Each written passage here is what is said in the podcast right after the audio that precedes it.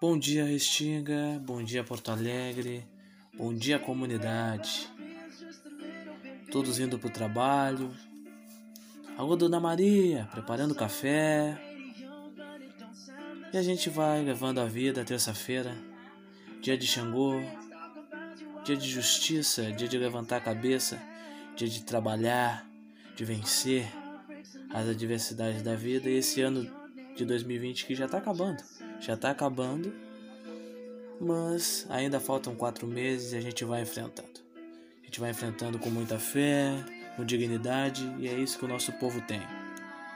Eu quero agradecer a cada um de, de vocês que escutam o nosso podcast, que acreditam no trabalho do Juventude Favelada, né? que gostam de nos ouvir. A gente de uma maneira simples, agradável. A gente espera ser uma boa companhia nessa manhã para vocês né? E a gente não pode deixar de agradecer aos nossos patrocinadores, né? Porque sem eles a gente não ia conseguir, né? Não ia conseguir nada, a gente não ia conseguir estar no ar. Então a gente quer agradecer a Keg Modas, você na moda sempre. A gente quer agradecer a Casa Limpa, a sua casa limpa e cheirosa sempre. A gente quer agradecer a Eduardo Bertoncello, psicólogo, a sua vida em paz e mais leve. E claro, a gente não ia poder esquecer o nosso parceiro WF Story. Você com estilo é na WF Story. E hoje eu queria fazer uma pergunta para vocês. Vocês conseguiram ver o debate que aconteceu na Bandeirantes entre os nossos prefeitos de Porto Alegre? Gente, aquilo tava pior que que briga de como é que se diz? Aquelas brigas de prédio aquelas né? Tava muito feio gente. Gente deu para aproveitar muito pouco né? Né? Deu para a gente conseguir ouvir os candidatos muito pouco e não deu quase nada assim né? Então hoje a gente vai tentar conversar um pouco resumir um pouco do que foi né, na medida do possível, para que a gente possa juntos, né, ver o que de bom, né, houve nesse nesse debate da Bandeirantes, que foi o, um dos primeiros, né? Teve os da rádio, né, mas em questão de visibilidade, né, a televisão ainda continua um caminho bom para que a gente, né, Acho que o povo, a nossa, esse, o povo de favela, de comunidade, que é para onde a gente, para que a gente fala, né? Eles têm uma facilidade, é melhor olhar na cara, parece que a gente vai ver, né? Mas eu assim eu vou te falar a verdade. Tá difícil de acreditar em político, mas eles estão lá, né? E aí então eles estão na frente, então a gente tem que de alguma maneira a gente vai ter que escolher algum. Então o nosso papel, principalmente o papel do Juventude Favelada é a gente nesse momento, né? Tentar discutir, ver, né, dialogar, que é o mais importante, comunidade, né? Eu sei que tá difícil dialogar com o tiozão do, do churrasco de domingo, né?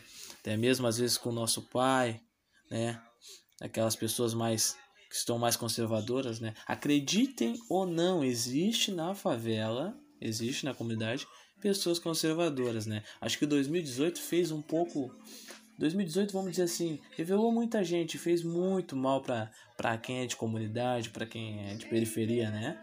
Fez despertar coisas na gente que não devia ser despertado. Porém, a gente tá aí, né?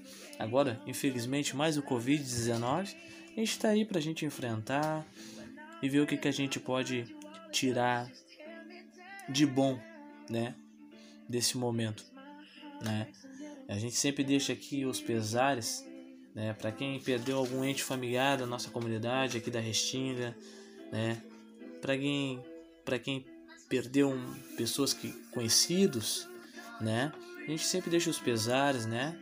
E acreditar que isso vai passar, gente. Então vamos direto ao assunto, debate da Bandeirantes. Gente, o que, que aconteceu nesse debate foi basicamente assim. Nas últimas pesquisas, para deixar vocês a par, Manuela Dávila já estava em primeiro. Então, basicamente, foi um ataque a Manuela Dávila uh, candidata do PCdoB, né?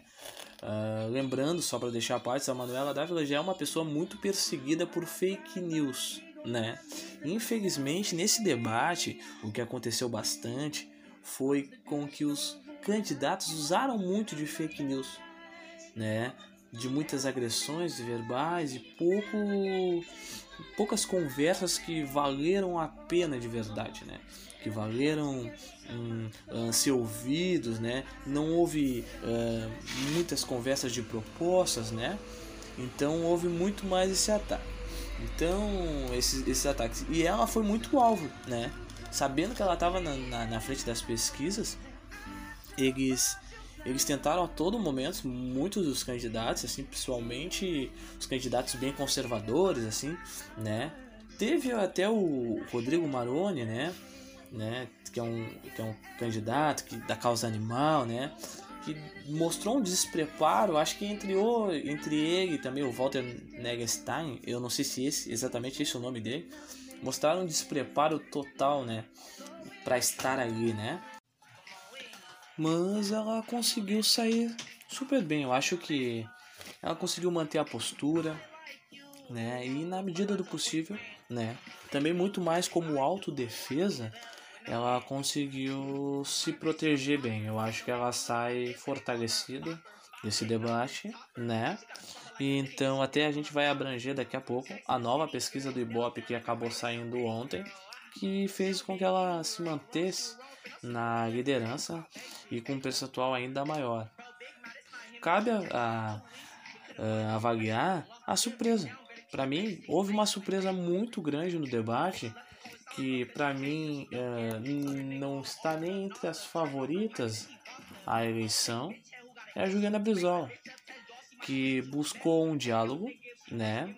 Buscou um diálogo sempre, uh, atacou pouco, podemos dizer assim, mas conseguiu uh, dar umas visões novas, um olhar novo, e isso acabou facilitando, né, uh, um pouco do entendimento de algumas ideias dela. Ela, ela lançou alguma e outra coisa que eu queria salientar ela se escorou muito na imagem do Ciro Gomes, né?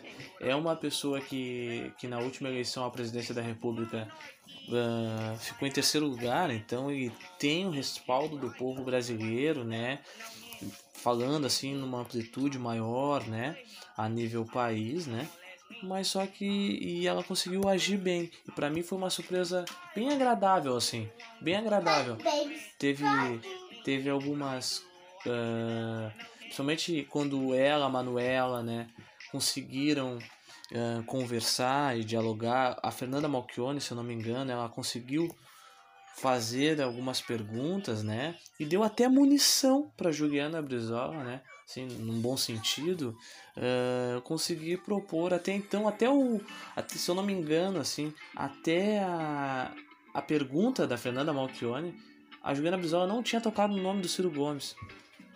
E a partir daquele momento ela viu que podia trazer para a pauta, podia trazer para o debate o nome do Ciro, que podia que o Ciro uh, se manteve muito bem no Rio Grande do Sul, né, em função da rejeição das, do PT, né. Então ela conseguiu se aliar muito. E ao contrário, a Manuela Dávila não uh, quis muita ligação, né, com o PT, mesmo o seu vice, né, o Rosseto sendo do PT, não quis ligar muito a imagem dela com Lula durante o debate, né? É, temendo talvez uma rejeição, né? Então fica a minha surpresa mesmo, fica que eu queria salientar a Juliana Brizola, né? José Fortunati. José Fortunati, ele usou muito, né, de um mandato, do qual ele teve dois, dois mandatos, na verdade, né, passados, que na medida do possível foram mandatos tranquilos, né? Como que eu posso dizer? Tranquilos, mas houve corrupção, como tudo que existe na política brasileira, desde 1988 e acho que até muito antes. Corrupção. Teve uma corrupção, um escândalo muito grave que foi muito colocado, né? Principalmente pelo Nelson Marquesan, eles tiveram um embate muito forte durante o debate. E o da Procempa, né? Onde dinheiros voaram pela janela e foi muito colocado e foi muito batido nessa tecla, né? Para atingir o José Fortunati, né? Porque todo mundo sabe que a, a, a imagem do José Fortunati passa tranquilidade. E pensa numa pandemia, eu quero que vocês pensem numa pandemia. Se o povo pensar numa pandemia e ligar a pandemia com uma imagem de alguém que passe tranquilidade, que passe uma possibilidade de, de resolução tranquila, isso faz com que o povo talvez opte e leve sim José Fortunati a principalmente talvez eu acredite ao segundo turno. E chegando no segundo turno ele tem muito mais como que eu posso dizer ele tem muito mais é, argumentos talvez para bater com uma Manuela Dávila. Eu acredito que ele é, na minha concepção, ele é o cara que pode talvez bater a Manuela Dávila, né? Uh, num segundo turno, num eventual segundo turno. Não estou aqui dizendo que o Fortunati vá para o segundo turno com a Manuela Dávila, né? Porque ele está muito próximo ao Sebastião Melo, inclusive era o seu último vice, né? Uh, lembrando, Fortunati ele está pelo PTB, e o Sebastião Melo ele tá com, pelo MDB, que é o antigo PMDB, né? Então o, o Sebastião Melo também não tá fora, não tá fora do páreo, né? Mas eu, na minha concepção, acho que o Zé Fortunati, pelo histórico, né? Ele tem, ele tem grandes possibilidades de bater de frente, muito assim, né? Com a Manuela Dávila, né? Uh, outras coisas que marcaram, outra coisa que marcou muito o debate foi o embate entre o Sebastião Melo, né, e o Nelson Marquesan Júnior, que é o atual prefeito, né? O Melo, ele fez muitas críticas ao governo do Marquesan, e na minha concepção, os pontos que ele tocou foram até que corretos, porém como todos os candidatos, né, na sua grande maioria, usaram muito de fake news. Eu acho que isso até é um despreparo acho que da política brasileira é, acho que isso não sei se passa pela assessoria, se passa por alguém que trabalha junto com os candidatos, é uma averiguação de pontos e fatos, entendeu? Se é, se foram tanto de dinheiro desviado, se se o processo está ocorrendo em tanta instância, é, é, é necessário passar isso para o candidato, para o candidato não abrir a boca e talvez falar uma bobagem, que isso volta contra ele mesmo, né? Então é, é necessário, na minha concepção, uh, ter um pouco de atenção a isso. Isso prejudica, vira, vira munição para qualquer outro candidato bater. Né? Então, esse lembrando, voltando nesse embate do Nelson Marquesan com o Sebastião Melo, foi uma coisa muito agressiva e marcou pela frase do Nelson Marquesan Júnior, né? atual prefeito, que ele falou que o Melo perderia a eleição como perdeu em 2016 para ele. Pelo ataque. O Nelson Marquesan Júnior, ele pode ter todos os defeitos dele, mas ele consegue, em todos os debates do qual participou, um, agir sempre com a mesma postura né?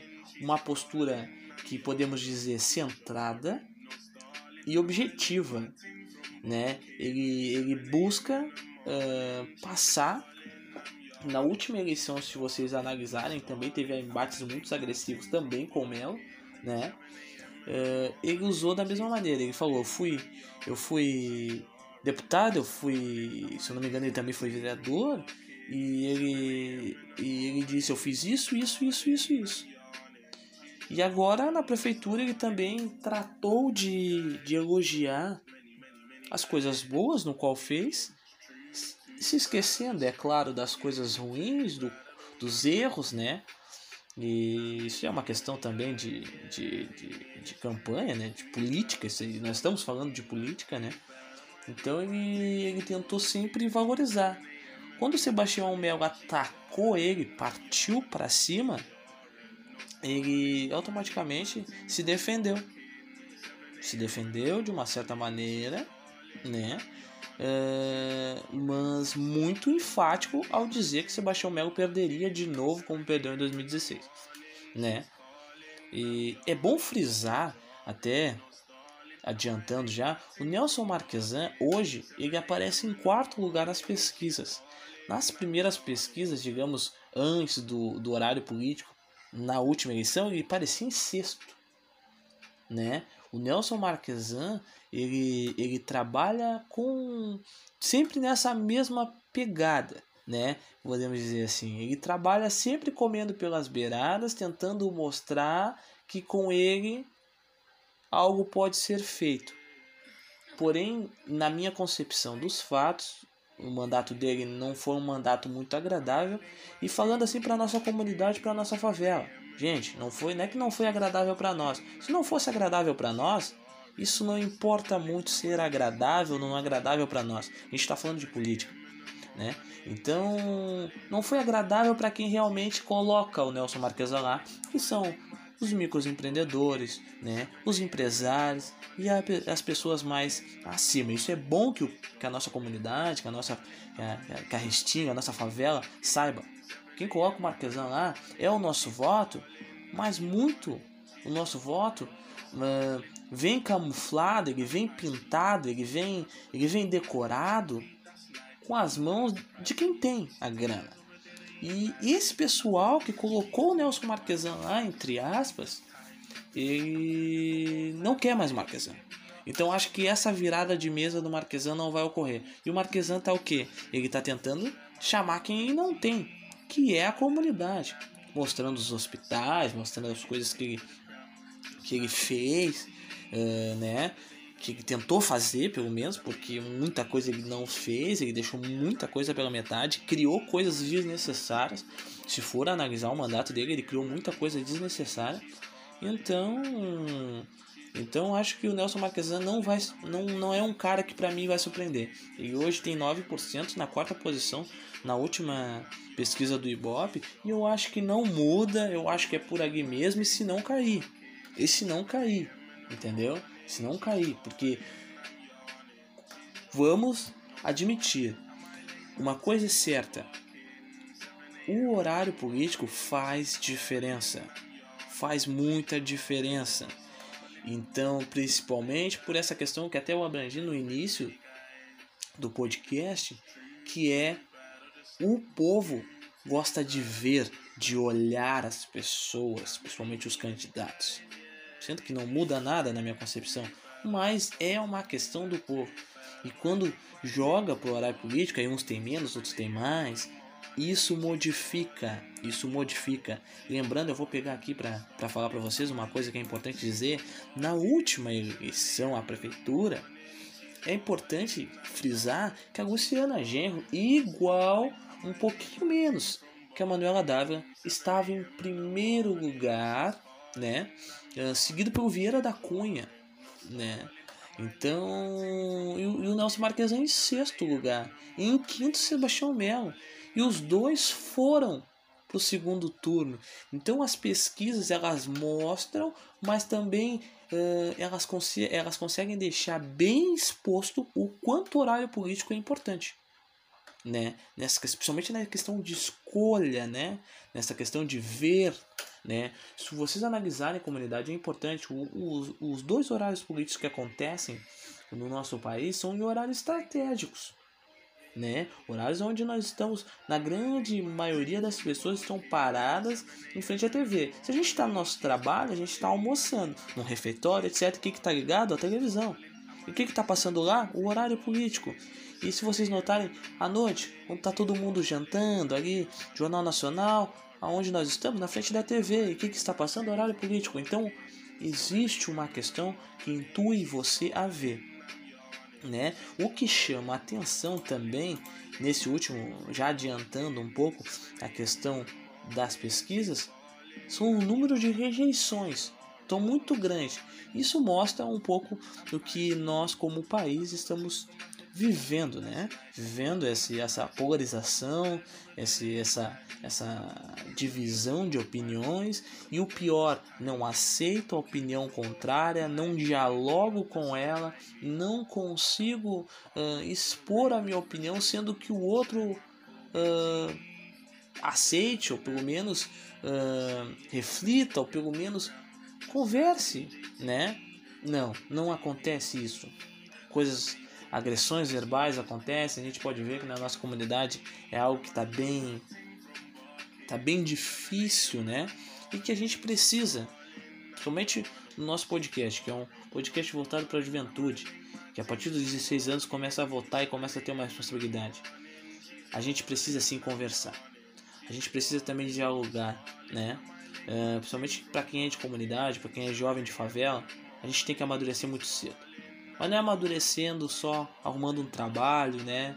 Ou não, a gente tem que amadurecer sabendo das nossas responsabilidades, dos nossos deveres, né? E dos nossos direitos. E votar é um direito que foi concedido a nós após um pior momento do nosso país, que foi uma ditadura militar, né? Através de uma constituição muito lutada, entendeu? Então a gente não pode jogar isso fora.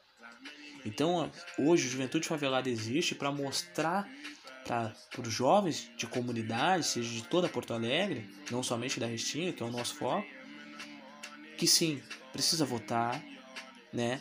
Precisa dialogar, precisa discutir, precisa pesquisar, né? E saber que nós temos algo nas nossas mãos muito valioso.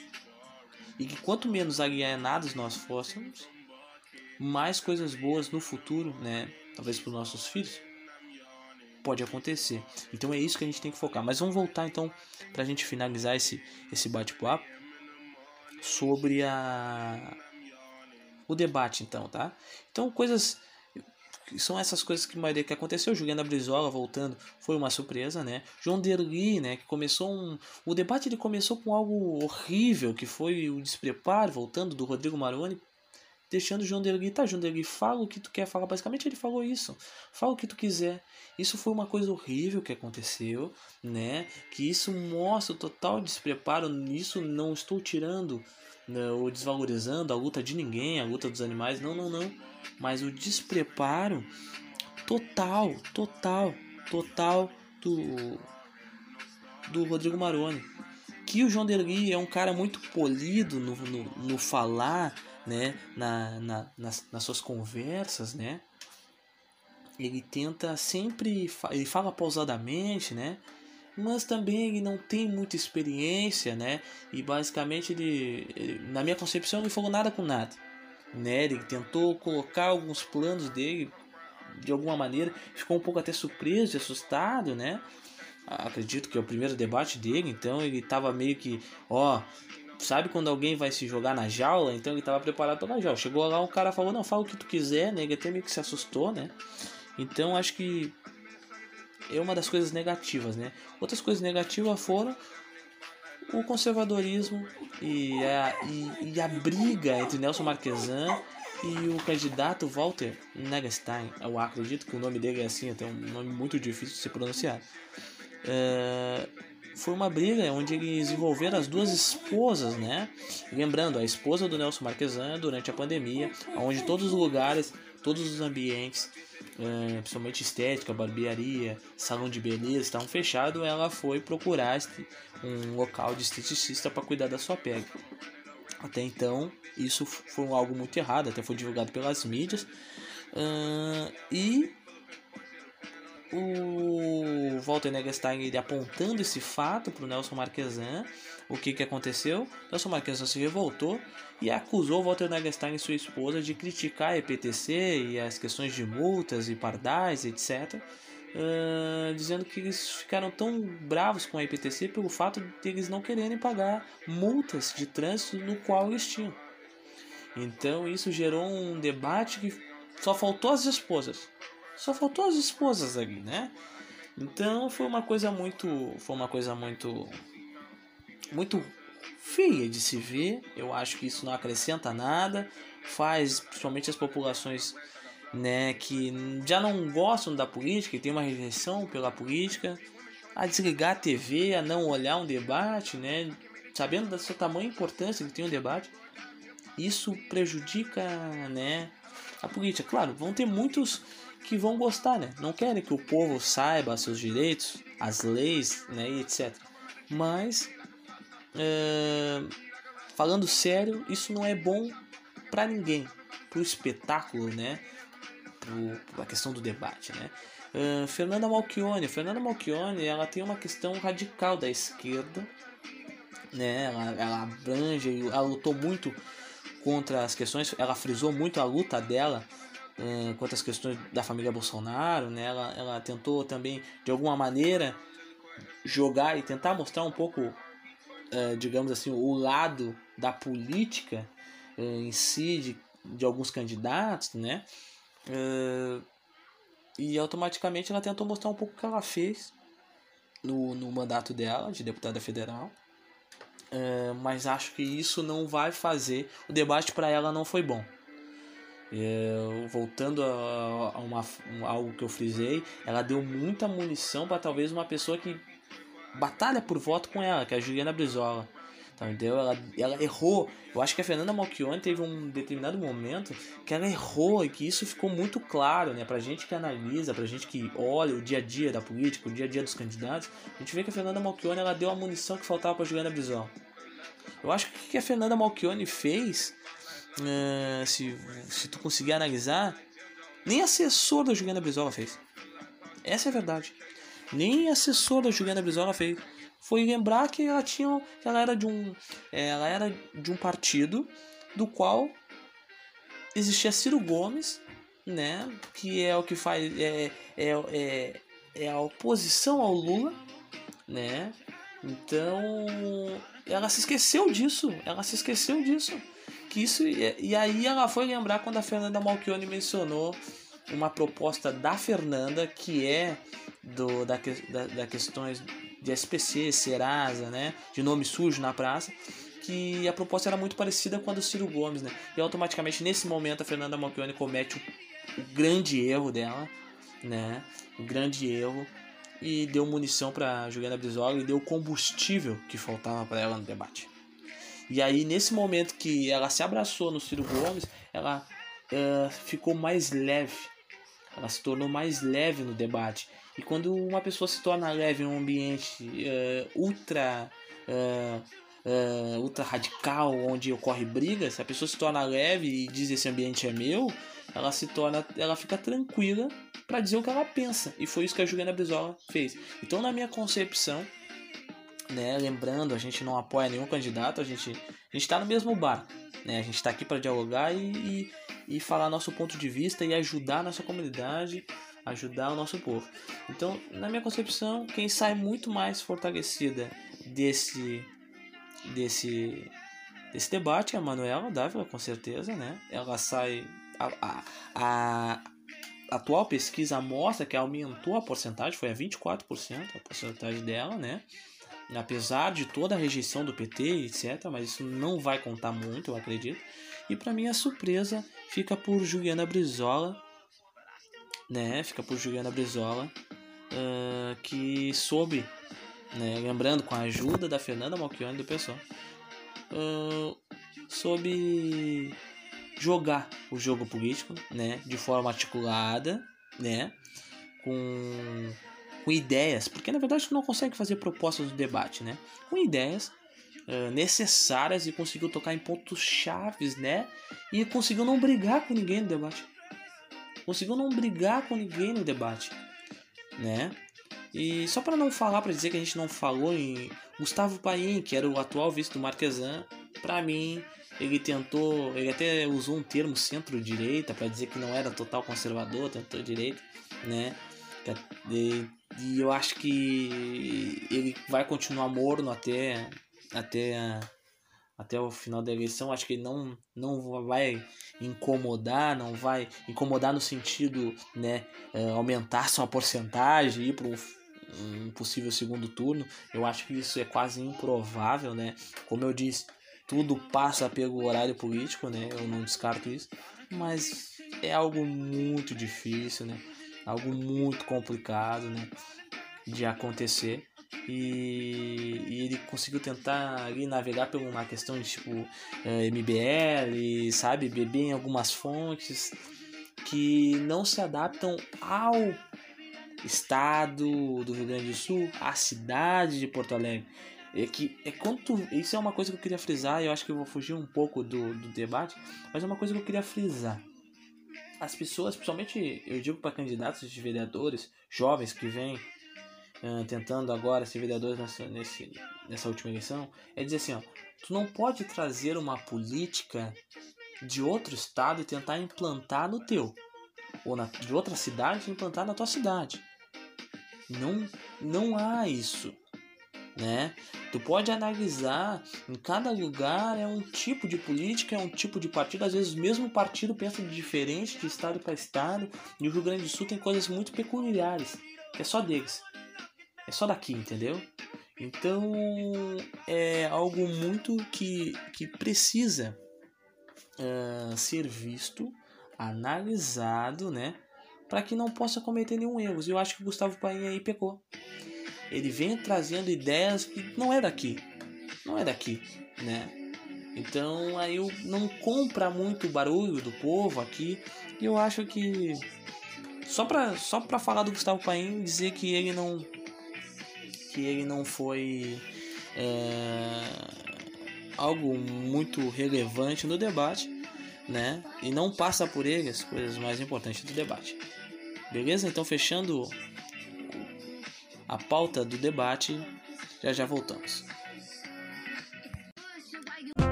Voltando Restinga para mais um bloco do nosso podcast. E a gente não pode esquecer de agradecer aos nossos patrocinadores. Os rádios pessoal que nos ajuda sempre, né? A gente não pode esquecer deles, né? Bike Modas. As mulheres do nosso bairro que estão precisando de, de uma roupa bonita, né? De, daquela, daquela roupa perfeita, sabe? É na Bike Modas. Você sempre na moda.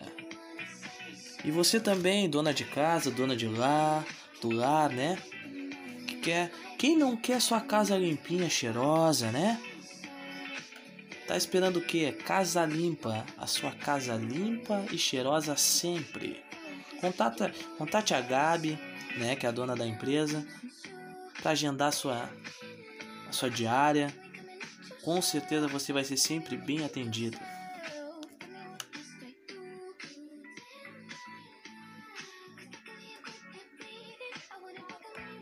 Gente, algo importante. Nessa quarentena, Covid-19, uma coisa que é muito, é muito relevante falar são os problemas de saúde mental. E para isso, nós temos a parceria do psicólogo Eduardo Bertoncello. Né? O Eduardo é um, é um rapaz muito competente, competente, capaz e tenho certeza que vai te ajudar né, os problemas, ansiedade, muitas pessoas com ansiedade, muitas pessoas com depressão neste momento, né? Então, contate o Eduardo Bertoncel, a sua vida em paz e mais leve.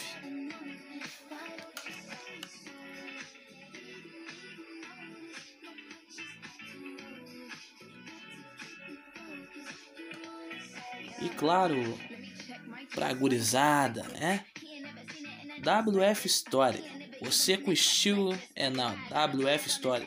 Lembrando, 40% de desconto né, em moletom, abrigo, roupas de inverno. É na WF Store promoção, gente. Diz que escutou na, no programa da Juventude Favelada, no podcast. E chega lá, 40% de desconto, gente. Né? Acesse o Instagram. Fala com a rapaziada da WF Store que vai ter o melhor contato. Terminou? Terminou?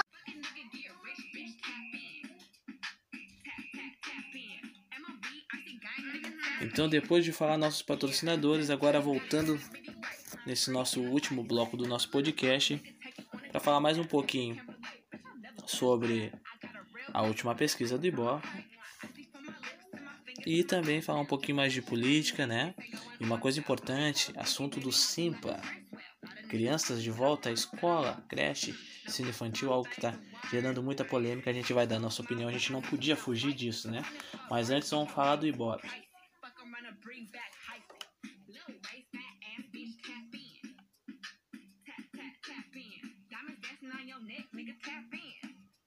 Então, comunidade, segue liderando Manuela Dávila do PCdoB com 24%, seguido por José Fortunati do PTB 14%, Sebastião Melo com 11%, Nelson Marquesan Júnior com 9%, Juliana Brizola com 5%, João Derli 4%, Fernanda Malchione 3%, Walter Nagestein 3%, Gustavo Poens 1%, Júlio Flores 1%, brancos e nulos 13%, não sabe, não respondeu 11%, né?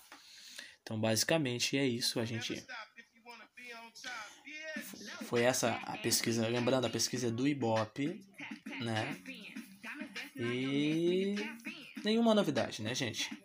Eu acho que até existe uma novidade, é o crescimento do José Fortunati, eu acho que né, isso ia acontecer pela questão que a gente já vem conversando no último bloco, né? Os argumentos, né?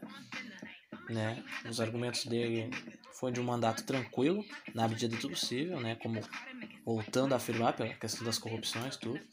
Mas foi um mandato onde a cidade andou tranquila, né? Também não sei como seria, né? A, a, o mandato dele durante uma pandemia, né? Mas uh, é algo que precisa a gente só vai ver se ele for se elegendo. Então a gente não tem muito o que o que o que falar, né? Uh, Juliana Brizola com 5%, né? Deu para ver ela que ajudou um pouco o debate, como a gente já tinha afirmado, né? Mas também é, não é algo muito concreto, né? Mas acredito que pouca coisa mudou e até o horário político pouca coisa vai mudar, né? Eu acredito que tem mais duas pesquisas, se eu não me engano, né? Mas pouca coisa vai mudar e vai continuar um pouco vai ser vai ser isso até o horário político. A partir do horário político, muita coisa vai mudar. Tenho certeza disso, né? Se a gente for analisar uma coisa que eu queria conversar um pouco com vocês, foi o cenário da última eleição. O quanto mudou, né? Nós tínhamos Luciana Genro na primeira colocação e Vieira da Cunha na segunda posição.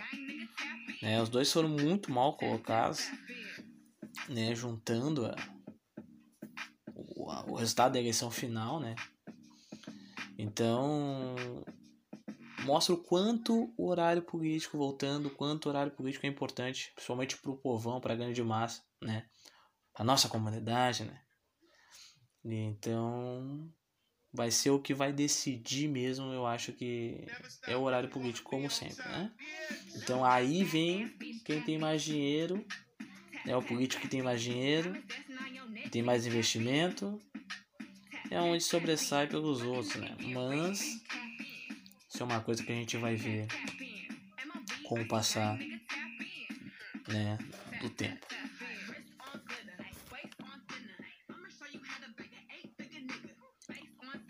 E, gente, algo que foi muito falado, principalmente ontem, para quem não tá um pouco por fora, acredito que quem é da comunidade não tá por fora.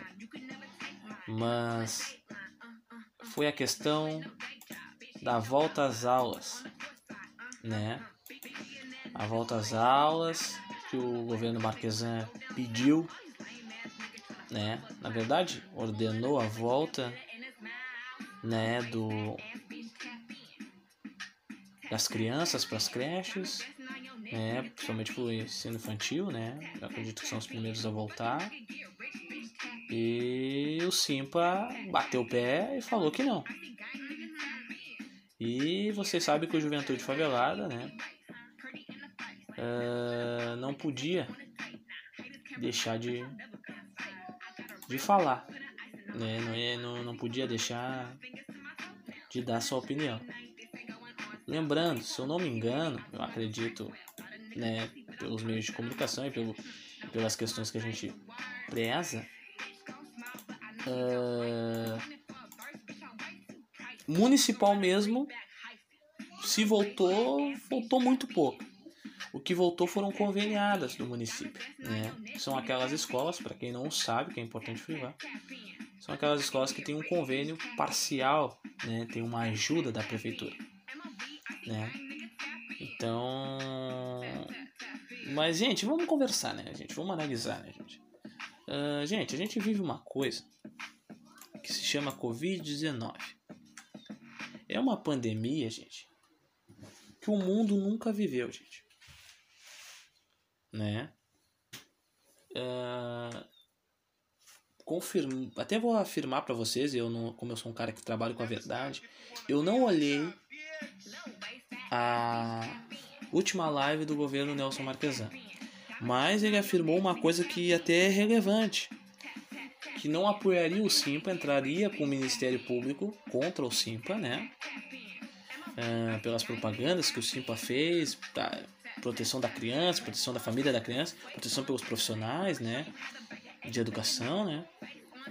Ah, que as crianças estão sofrendo, estão atingindo a saúde mental das crianças. Eu concordo com o prefeito, porém, porém, se a saúde mental das crianças estão sendo afetadas, então o que, que as crianças precisam de ajuda na questão da saúde mental. Ah, mas é porque não tem, não está havendo convívio com outras crianças, não está havendo, né, o gasto de energia, né? As crianças não estão tendo a sua rotina, mas gente, a gente tem que afirmar, é estado de emergência, estado de guerra, é uma pandemia, gente. Ninguém está brincando de usar máscara. Ninguém tá. Ninguém tá. São, são quase 150 mil mortos no Brasil. Gente, ninguém tá morrendo e vai acordar amanhã, gente. É isso que as pessoas têm que saber. Né? Somente a gente que é de comunidade, a gente sabe o quanto que a gente lutou para conscientizar a nossa comunidade, o nosso povo, né? E aquele papo de fica em casa, né?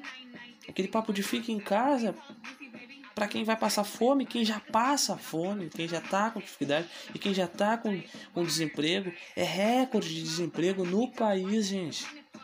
É isso que a gente precisa ver, é recorde de desemprego no país. Então fica em casa não serviu para favela. O fica em casa não chegou na favela, não chegou na comunidade. Isso precisa ser dito, isso precisa ser afirmado, tá? Então voltando para as crianças, eu acho, eu acho o seguinte, se a saúde mental é necessário disponibilizar um acompanhamento mental para as crianças, uma ajuda mental para as crianças. Entendeu? Eu não sei se vai ser online, acredito que pela situação da nossa comunidade da favela, online não seria a melhor maneira. Eu não sei se vai ter um acompanhamento, eu não sei como vai ser. Isso não cabe a mim. Cabe a mim é dizer, né? Dizer que não é certo a volta. Não é certo a volta, gente. Não é certo a volta. Entendeu, gente? Não é certo a volta. É isso que vocês precisam entender. É isso que as pessoas. Isso que eu, eu entendo. O pai e a mãe têm que trabalhar tudo. Mas, gente. Isso é uma coisa que eu até no meio de, da minha família eu vou eu vou falar para vocês era uma coisa que até parecia ignorância minha mas morto não come morto não se alimenta entende gente então, é isso. Gente, é, eu sei que dói falar isso. Dói falar isso. E na verdade, o empresário, o rico, o que manda, o patrão, ele tá dentro de casa. Quem tá na rua é a gente. Quem tá pegando os ônibus lotados e agora tá ouvindo o Juventude Favelada é o povo. Entende, gente? Então é para vocês que tem que ser dito. Gente, não dá para voltar. Não dá para voltar. Entendeu? É que o brasileiro, o gaúcho, precisa ser solidário neste momento. A gente está vendo que agora está caindo a máscara. Nós não somos mais um povo acolhedor. nós não somos um povo, ou talvez nem for, nunca fôssemos, né? Mas essa imagem de povo solidário, compaixão, união, está se demonstrando agora que é raro. E quando acontece um ato, a gente se emociona de tão raro que é. Então a gente precisa ser dito, precisa ser falado, né? Que se nós fôssemos uma nação, se nós fôssemos um verdadeiro país onde pessoas pensassem no próximo, isso não estaria acontecendo. Mas o meu patrão, o teu patrão, não tá nem aí. Ele tá em casa, ele tá isolado. Entendeu? Ele não saiu. Talvez ele não esteja nem no Brasil, dependendo do seu trabalho. Entende? Mas você tá gerando renda para ele. E quando você morrer, vai ser só mais um número. Só que eu quero dizer para você que você tem uma família. Entendeu? Você tem amigos que precisam de você. E é nisso que você tem que pensar. Porque o teu chefe não vai pensar. Então, se você está vendo um amigo da sua comunidade, um conhecido, um familiar, dá um arroz, dá um feijão, dá uma mistura, cara. Divide. Não deixa essa pessoa se arriscar. Porque ele pode não estar mais aí. Pode não, não vai estar mais aí de tanto ele se arriscar. Então é com essa mensagem, né? E com esse desabafo, que eu acho que até foi um desabafo, né? Que a gente não tá. Essa nova rotina escolar do ensino municipal não existe para quem é pobre, né? Então é com esse final a gente encerra aí. E a gente deixa a nossa opinião. Nós somos contra a volta, mesmo que o nosso povo esteja precisando, porque o trabalho não para, mas a gente é contra porque a gente é a favor da saúde, a gente é a favor da vida, mas também nós sabemos que o nosso povo não é esse mar de rosas que foi sempre pintado de verde e amarelo, né? Então a gente não é a prova e cada vez mais está se mostrando que não é, mas essa é a verdade, tá, gente? Então eu quero agradecer do fundo do meu coração, né? A todas as pessoas que acreditam no nosso projeto, no trabalho dessa gurizada, né? Esses jovens loucos no bom sentido que acreditam que pode passar uma informação, né? Para o seu povo, para sua comunidade. É, não esqueçam de ir no YouTube, de ir no, Insta no Instagram, nas redes sociais, procurarem né, o nosso trabalho para adquirir cada vez mais informação, um pouco de conhecimento, um pouco de aprendizagem, a gente aprendendo com vocês, dialogando, criando uma discussão no bom sentido, uma coisa leve, para que nós possamos aprender, sempre evoluindo, né? Desenvolvendo como ser humano e aprendendo. Tá, gente? Fique com Deus, que a gente consiga passar por isso e amanhã a gente está de volta aí com um novo, um novo podcast tá bom? Um beijo no coração e é Tinga Teu Povo Te Ama, como sempre.